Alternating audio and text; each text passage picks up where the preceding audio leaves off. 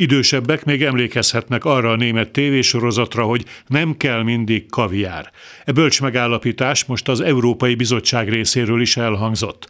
Legújabb szankciós csomagjában az Unió végrehajtó testülete javasolja egyebek közt ennek az orosz luxus ínyentségnek a behozatali tilalmát. Korábban úgy volt, hogy a szén, majd az Orbán Viktor és társai által részlegesen megfúrt olajembargó után a gáz kerül sorra. De aztán gyorsan kiderült, hogy az teljesen esélytelen, hiszen Európa nem képes még megszabadulni az orosz energiától való függéstől. Így aztán számos más, makrogazdasági szempontból többé vagy kevésbé fontos termék export, illetve import tilalma mellett most utolérheti a végzet a legendás orosz kaviárt.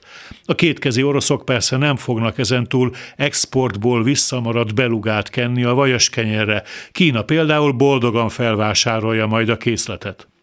A nagy kérdés az, hogy hol van az a pont, amelyen Putyin hatalma megrendül.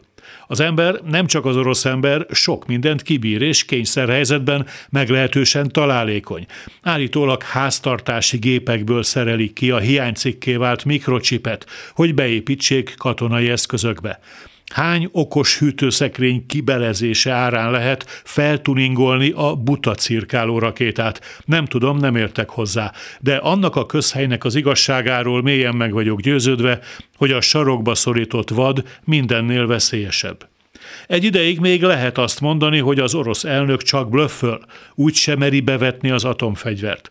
A pókerjátszma egyre kockázatosabb. Ha Putyin netán mégis ehhez az eszközhöz nyúlna, akkor a válaszlépés ügyében már nem Kiev, hanem Washington lenne illetékes.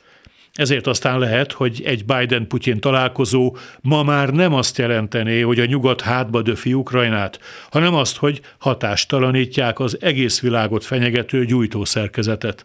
Jó estét kívánok, Kárpáti János vagyok. A hírek után kezdünk.